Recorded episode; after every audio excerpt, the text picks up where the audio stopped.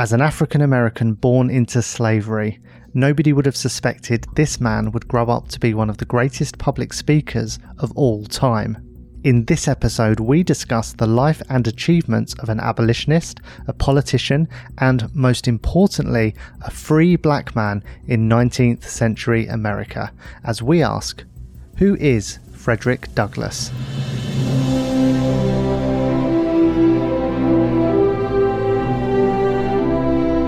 Welcome to America, a history podcast. I'm Liam Heffernan, and every week we answer a different question to understand the people, the places, and the events that make the USA what it is today.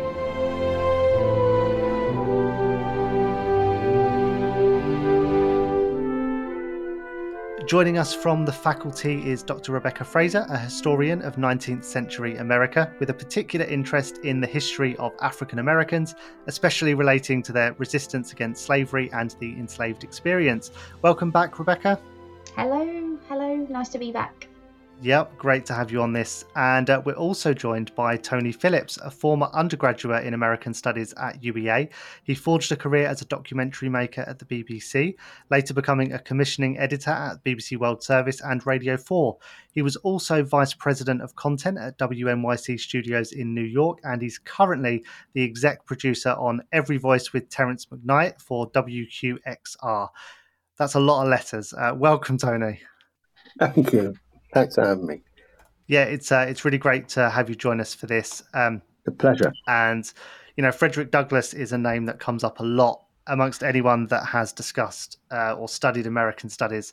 Um, so I think it's really important that you know earlier on in this podcast journey that we're taking our listeners on that we really dive into who Frederick Douglass is and the impact that he's had. So let's start at the beginning let's talk about his life as a slave and and understand his backstory a bit more. So, uh, Rebecca, I wonder if you could shine a bit of light on that. Yeah, so um, so Douglass, where do we start? I mean, so um, so Frederick Douglass um, uh, was born into slavery, right? So he was born in around 1818, um, but obviously with enslaved peoples, there's no um, well, there's very little record um, unless enslavers um, develop an inventory um, of um, enslaved peoples born on on their particular plantations, listing, you know, sort of their age, their value, and and such like. So it's it's a bit hazy as to you know sort of exactly when he was born. Um, so but he was born into slavery, and he was born um, to um, an enslaved woman, Harriet Bailey, and the rumor was that his father was a white man. Um, the rumor was that his father was his mother's master, right, enslaver. Harriet Bailey was sold very soon after Frederick's birth when he was just a toddler. So they were separated, and this happened, you know, sort of constantly in the systems of slavery, in terms of profit, in terms of enslavers um, seeking increased profit from their enslaved chattel. So um, he only got to see his mother once um, every kind of um, few weeks, if that. He was raised by um, his his grandmother, and this is particularly unusual in in these circumstances. I mean, uh, um, uh, Harriet Jacobs, another um, enslaved. Uh, woman who was famed among the abolitionists. She was also raised by her grandmother after the death of her mother and uh, um, uh, and father, and uh, and so you know, sort of, it, it's very usual for these extended family networks to um, to raise uh, enslaved children when um, parents are sold away or they they're orphaned because of of death so yeah, and his life as as an enslaved um, uh, um, person was um, was pretty typical. Um, I think he he was sold to various enslavers uh, um, and hired out as well to various um, uh, uh, white peoples to to work for them, and and I think what really motivated the, the turning points to make him really determined to escape enslavement, I think are are three particular moments. His witnessing of Aunt Hester being uh, whipped uh, just brutally by her um, enslaver um, for daring to go and see her, her lover Um, so a man that she was, uh, so he was enslaved as well, going and seeing her lover, and uh, the enslaver was enraged by this, and um, and Frederick Douglass, the young Frederick Douglass, around seven years old, witnesses this, and Aunt Hester is um, stripped and whipped within, you know, sort of an inch of, of her life, and he explains this as a kind of the blood-stained gate of slavery. I mean, this is just horrific for a seven-year-old to witness, to be, you know, sort of a, a voyeur, really, um, secretively watching. I mean, the enslaver doesn't know that um, he's watching. And then I think he's sold um, to uh, the Aulds um, in Baltimore. And Sophia Auld, his mistress, teaches him to read. She begins to teach him to read. And this changes Frederick Douglass's life. Her husband, his master, um, Colonel Auld, um, instructs Sophia to stop knowledge is dangerous for enslaved peoples to acquire.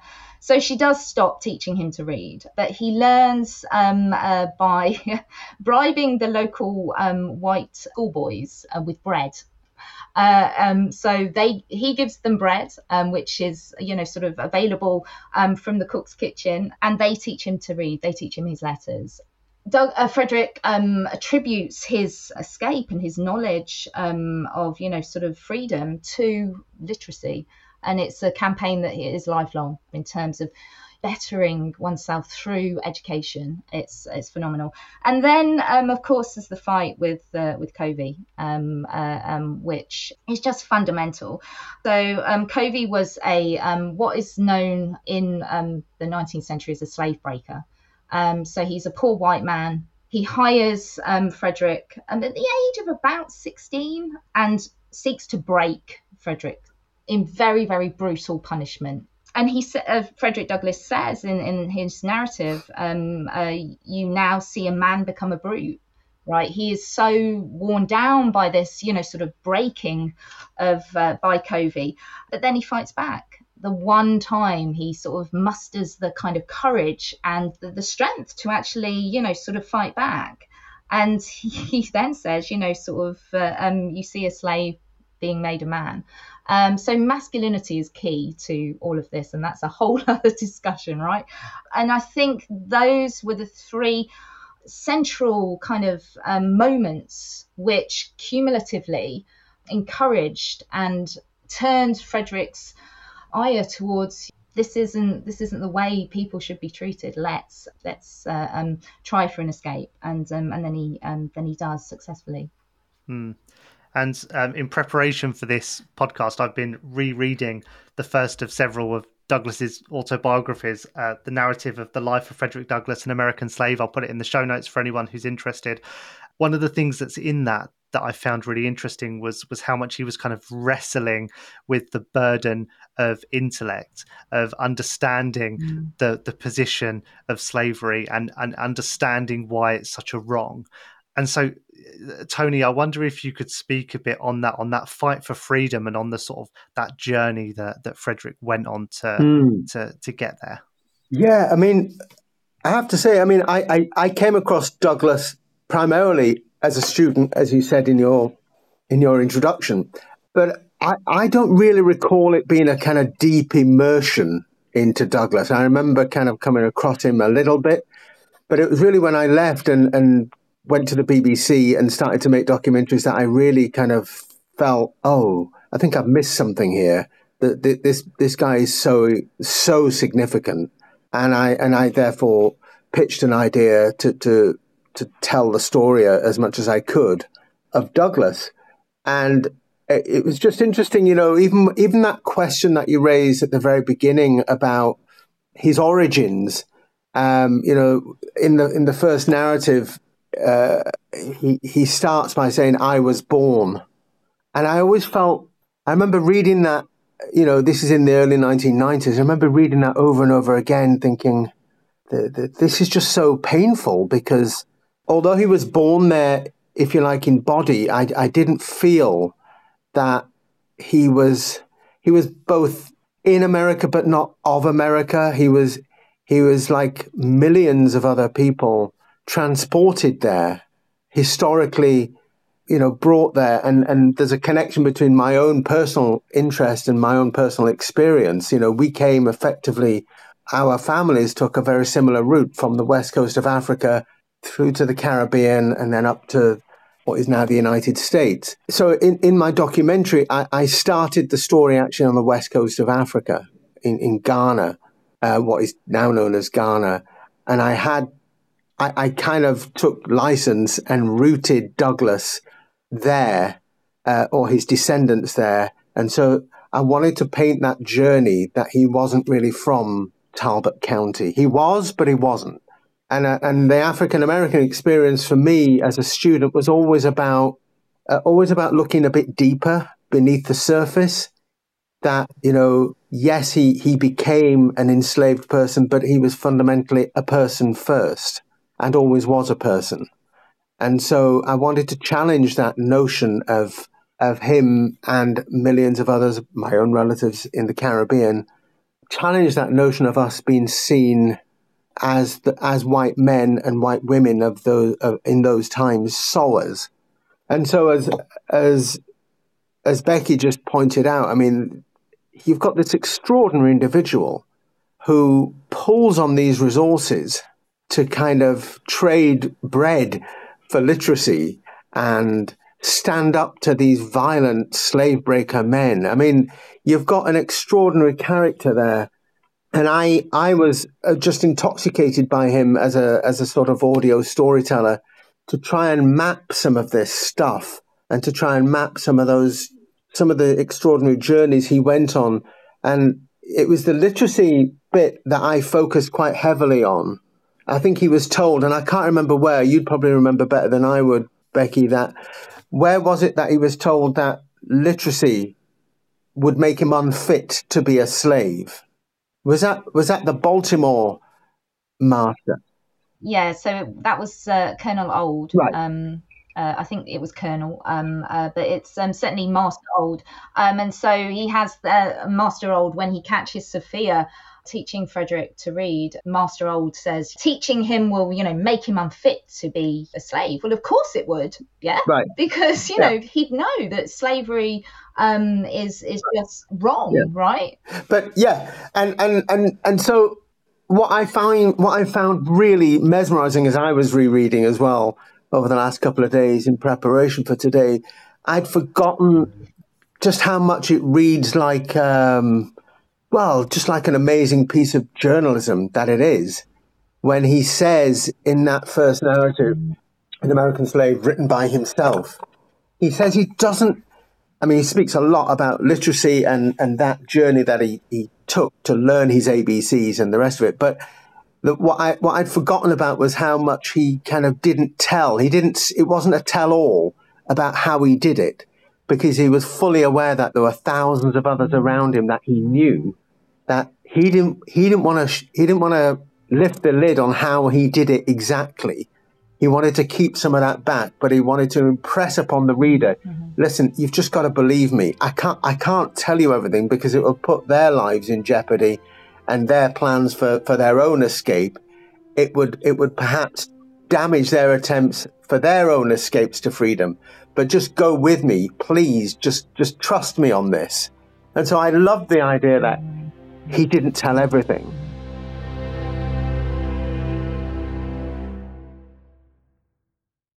It's like that with so many narratives written by enslaved peoples in America, you know, sort of, and I keep coming back to her, but, you know, Harriet Jacobs, she writes under a pseudonym. Um, so she's Linda Brent. Um, and, you know, sort of, and it wasn't until years later that the research was done that actually they could map the pseudonym she'd given everybody in her narrative onto the, the realities and the historical uh, situations. And of course, she couldn't out certain people as well. Um, and, you know, it just, um, and again and again and again, we find this. So it's, you know, just trust me on this, as, as Tony has said. But actually, I can't reveal everything um, because um, if I do, then those peoples who, you know, have helped me um, maybe criminalize themselves or, you know, sort of punish themselves. So this is a, a life actually that I don't think 21st century um, uh, audiences um, would would really really understand having to kind of live your life in two ways. It just you know sort of so you know in secret in a way. So um so yeah it's just um and I was I've read the narrative again over the past few days, and I was just inspired again. I just, I, it's amazing. I mean, sort of. So, um, so yeah. I spent time when I was making the documentary with a, a, a, a Douglass biographer called William McFeely. And I can't remember the name of the biographer, but William McFeely wrote a fantastic biography. And his, his, his book and name is probably worth putting on your list as well. But Bill McFeely, when I asked him if he would do this, he said, Yeah, sure. I'm very happy to talk to you about Douglass. Where do you want to talk? I said, Where do you want to meet? And I think he was based in Athens, Georgia. And he said, Well, to be honest, there are so many places, but the, one of the most significant places is, is to go to Nantucket. So I, I went, I, I, I then did a bit more reading, and Bill told me that Nantucket was the place that soon after escaping to the north, Douglass was, of course, taken up by various abolitionists and protected, and he got married quite quickly as well. But he, he then kind of hit the road with the abolitionists as a, as a, as a public speaker. And where Bill took me was to this amazing church, which still stands, where Douglass spoke. And it was one of his first main sort of public events. And he was quite nervous. I remember Bill explaining that Douglass was nervous, Douglass was quite apprehensive. And I think he used the expression, um, allow me to speak plainly. He was very nervous and he was kind of quaking in his boots. But then he started to speak and he gained a little confidence as the audience was responding to him explaining and describing his time as an enslaved person and and therefore it kind of gave him the courage. He, he didn't stop telling his story for pretty much the rest of his life, but it was wonderful to be kind of taken there, almost walking in his footsteps up into the church and to the pew, perhaps where Douglass would have sat, and you can see where he would have stood at the lectern. But it was, yeah, it's just that that journey of freedom, at least psychologically for him, through speaking, through speaking his story and then, of course, I was gripped by Douglass coming to Britain, which is essentially where he legally became free. That was something that I, I hadn't really figured out. I kind of learned on the way, but there were two women in particular, two, I think they were sisters, Emma and Anna, I think, Richardson, I think they may have been from Newcastle. They, they were abolitionists in Britain and they raised money, approximately 150 pounds, to be sent back to his owner, to his master, Thomas Auld, uh, to buy his freedom. It caused some consternation because there were some abolitionists in Britain who were saying, "No, no, no, you shouldn't do that. You shouldn't take that money because that means you're playing along. You're, you're, you agree in some in some way with with the institution of slavery, and you shouldn't do this. You should reject this." And Douglass had to explain, "Listen, when I go back to America." they can slap me in chains. They can send me back down south. They can they can make me a slave again because legally I am still somebody else's property. So I need to do this. I hear what you're saying, but I need this. I need this legal bit of paper. And you know, as we've touched on, you know that that abolitionist movement was was in full swing even at the time that that Frederick Douglass found his freedom. But Tony, how important do you think it is that former slaves like Frederick are standing and speaking and telling their story um, you know through you know the written word in their autobiographies but also you know standing up and speaking. You know what what did that do for the movement? I think it was essential. It was absolutely critical. And especially when you can get people as articulate as and, and as persuasive as douglass uh, i think it was central but i think it's also really important to know that you know, Douglass was in a continuum. There were others who came before him, and there were many who came afterwards. And in fact, there's a whole literary tradition of African Americans who are just telling their story, speaking their truth, as it were. You know, from you know Ida B. Wells, and uh, there are so many. Douglass is in that tradition, and I and I think he really needs to be seen in that light rather than the one and only. I mean, he was a he was a singularly influential individual, and uh, but but he was in this continuum that we still see today, right through from you know Dr. King, James Baldwin, Maya Angelou, Toni Morrison. There are many, Malcolm X. There are so many who are in that tradition of of speaking, whether it's in in literary form, in a in a play, in song, or in speeches like Douglass and and co would have been doing.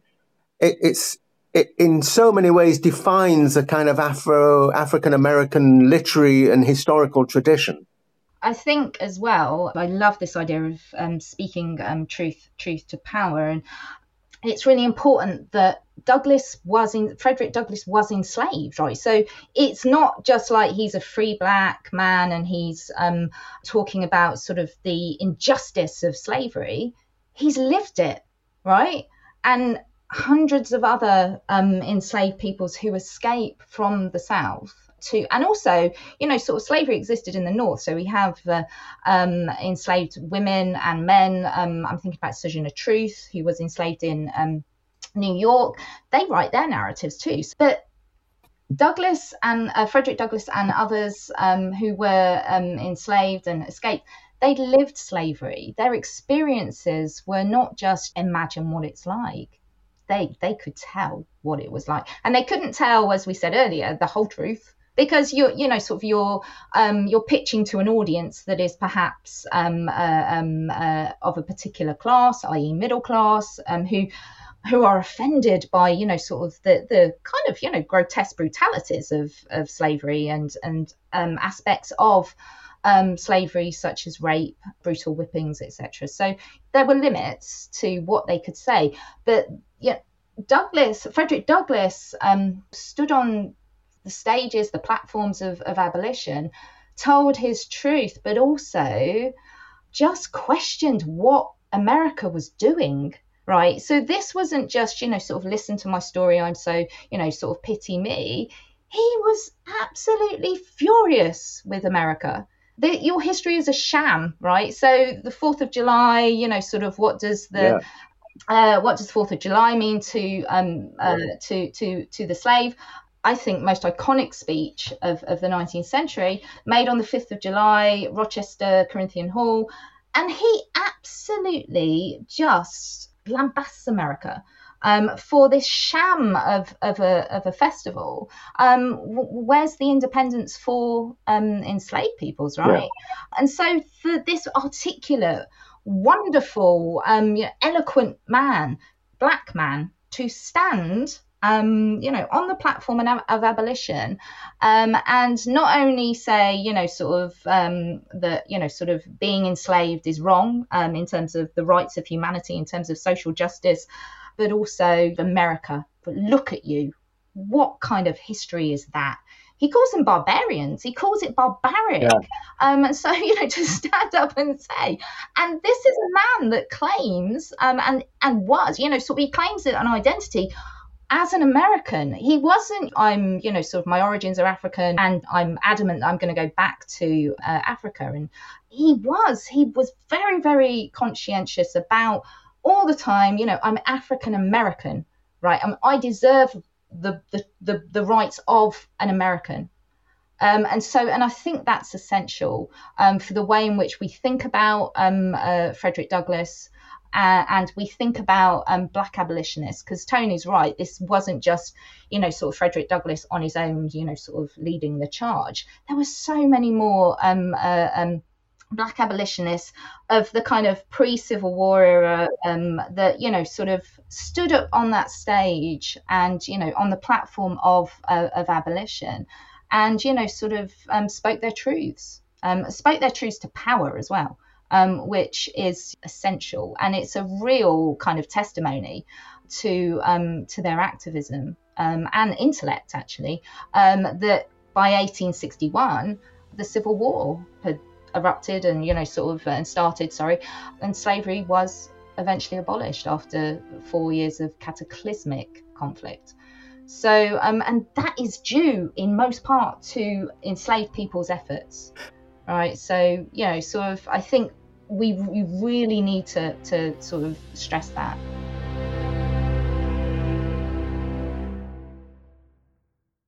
I, I was very lucky to have met around the time I was making this Douglass documentary. I met the widow of Malcolm X, and Betty Shabazz was doing the rounds at that time as much of her later life. She she used to go and talk to students a lot.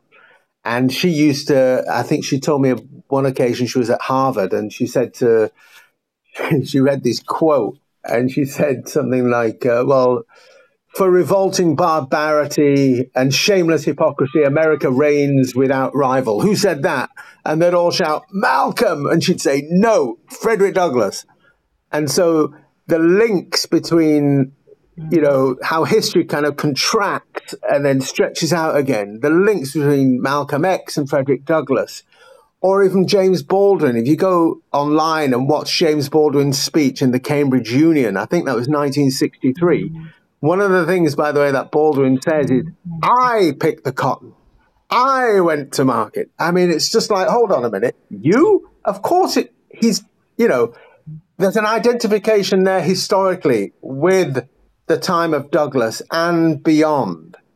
So that link, that connection between Douglass and all the others of his time, right through to today, it's it's rock solid, disturbingly rock solid, because it appears that you know the United States is to, and other countries are still struggling to come to terms with concepts of diversity and equity and inclusion. And, you know, there's still a lot, there's still an awful lot we, we can learn from Douglass and from what he was saying, from what he, from what he was articulating as a need for America to kind of grow into the nation that it always wanted to be. So there's still a lot for us to learn from people like Douglass. Mm-hmm and and I do think as well that Frederick Douglass and um, other Black abolitionists of the um, pre-Civil War era, so sort of first half of the 19th century, they provide a model.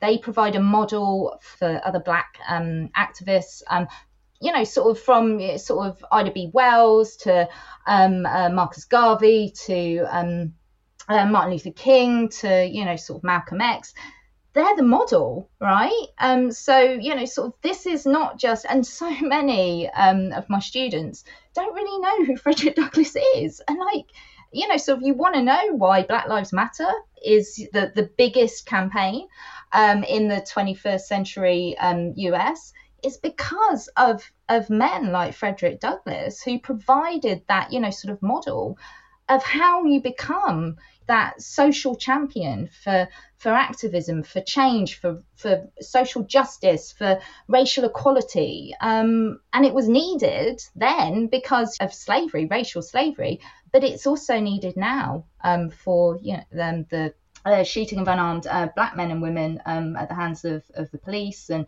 and racial abuse and, and such like. So, but it's where the Douglass, Frederick Douglass um, and you know other black abolitionists is where it began. Um, and uh, and the fact that Frederick Douglass was the most photographed man in 19th century America, you know, hundreds of pictures of take, were taken of him, and this is because Frederick Douglass realized the image mattered. Yeah, it was important um, uh, to sort of show that African Americans could be dignified, could be respectable, um, uh, but it it wasn't just that they could, you know, they uh, could articulate well or you know sort of uh, um, because of their intellect. It was because of the way they looked, right? So and Douglass, um, no one can deny he he his pictures are absolutely a thing of beauty, um, and he takes them all through his life, um, from a young man to I think he died at um, the age of um, 85 or something. So, mm. you hmm. know, sort of uh, all through his life. I mean, uh, Henry Louis Gates calls him, uh, if he was alive today, Douglass would be like a social media influencer, the, the best social media influencer, because he knew, he knew what mattered and it was, you know, sort of image. So, yeah. We're talking Vogue here. We're talking Vogue, Liam. Front cover. Yeah. Do you know what? Uh, I mean, you're you're spot on, and I think it helps that Frederick Douglass. He's a good-looking guy. Oh so, yeah. Like, not only can he like talk a good game, Oh. but he's he's he's pleasing to look at as well. Yes. Oh yeah. 19th century uh, equivalent of social media influencer for sure. You're and, you veering know- into objectification of black masculinity there. Um, Liam. That's another you know, episode, I think. you can't say it.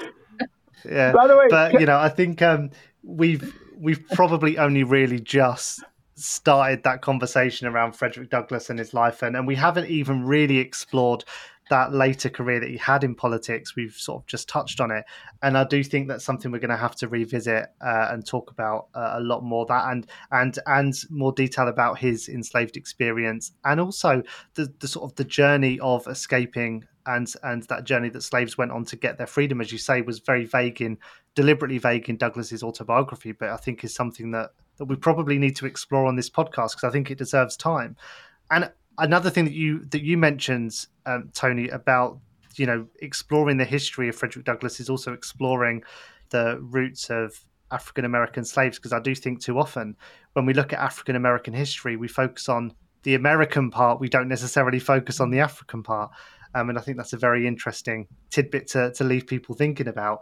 But to sort of close off our very, very brief discussion, I'd really like to ask you, Tony, you know, what, what do you think that the sort of the, the enduring legacy of Frederick Douglass is? There's so much, and um, I don't know. I mean, it, it's a it's it's a big question. I I I, I received. Um, I don't know. I, I think one, there's one quote that always seems to not just come back to me, but it, it kind of resonates quite deeply within me. That I think Douglass said this quite late in his life that education means emancipation, and that that was that was critical for me as a youngster, as a young guy growing up in the north of England, as a student at UEA, and it continues to be the thing today that you know there's no substitute from just knowing stuff. It just means that you're gonna there's a better chance you're gonna be able to figure your way through something or figure away figure yourself away from something. I don't he's not a he's not a figure I, I would I, I feel comfortable trying to reduce to one thing, but I think that that that notion, that concept of emancipate of, of education meaning emancipation, just just holds so much. And just on on that note, only a year or so ago, I came across the work of a of a young researcher in Britain uh, called Hannah Rose Murray, who's done this amazing map charting Frederick Douglass's time in in Britain, but she's also expanded to to, to pinpoint and uh, map the journeys of other abolitionist orators and speakers and activists. So I mean, her work her work is really important, I think, because it's you know you'll be looking at a map of England and Ireland and Scotland and Wales, and there'll be hundreds of little pins on there, and you can just drop, you know, click on those and it will tell you who was speaking when. It's a map that is just going to get fuller and fuller and more populated as more information comes forward. But again, it, it, it's still in that realm of education means emancipation.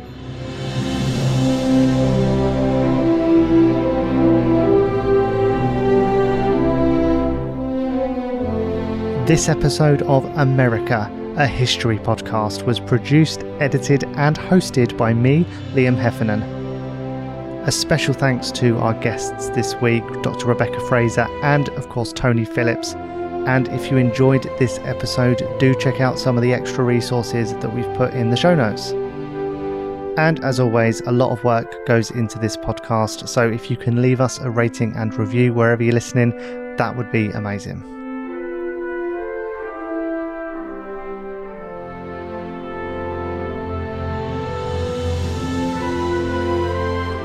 Next time, we take a closer look at Black Lives Matter, what it is, and why it became so problematic in America.